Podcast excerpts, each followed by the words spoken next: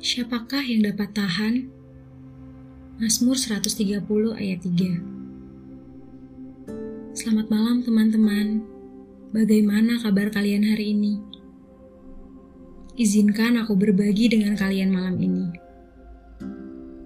Nats renungan kita hari ini diambil dari Mazmur 130 ayat 3. Jika engkau ya Tuhan mengingat-ingat kesalahan-kesalahan, Tuhan, siapakah yang dapat tahan?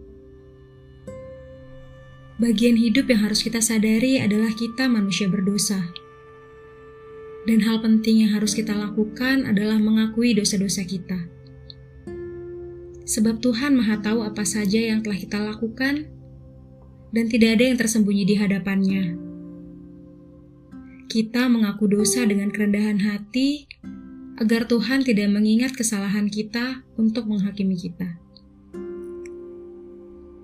Pemasmur tidak mau membenarkan dirinya di hadapan Tuhan, melainkan mengaku dosa dan memohon kepada Tuhan agar kiranya tidak mengingat kesalahan-kesalahan yang telah ia perbuat. Kita tentu masih ingat dengan kisah adanya air bah pada zaman Nuh dan hancurnya kota Sodom dan Gomora pada zaman Lot. Ayat-ayat tersebut menunjukkan bahwa Tuhan Allah berkuasa memusnahkan setiap orang yang berdosa. Jadi mulai malam hari ini, marilah kita selalu merendahkan diri serta memohon kekuatan kepada Tuhan agar kita mampu hidup dalam kebenarannya.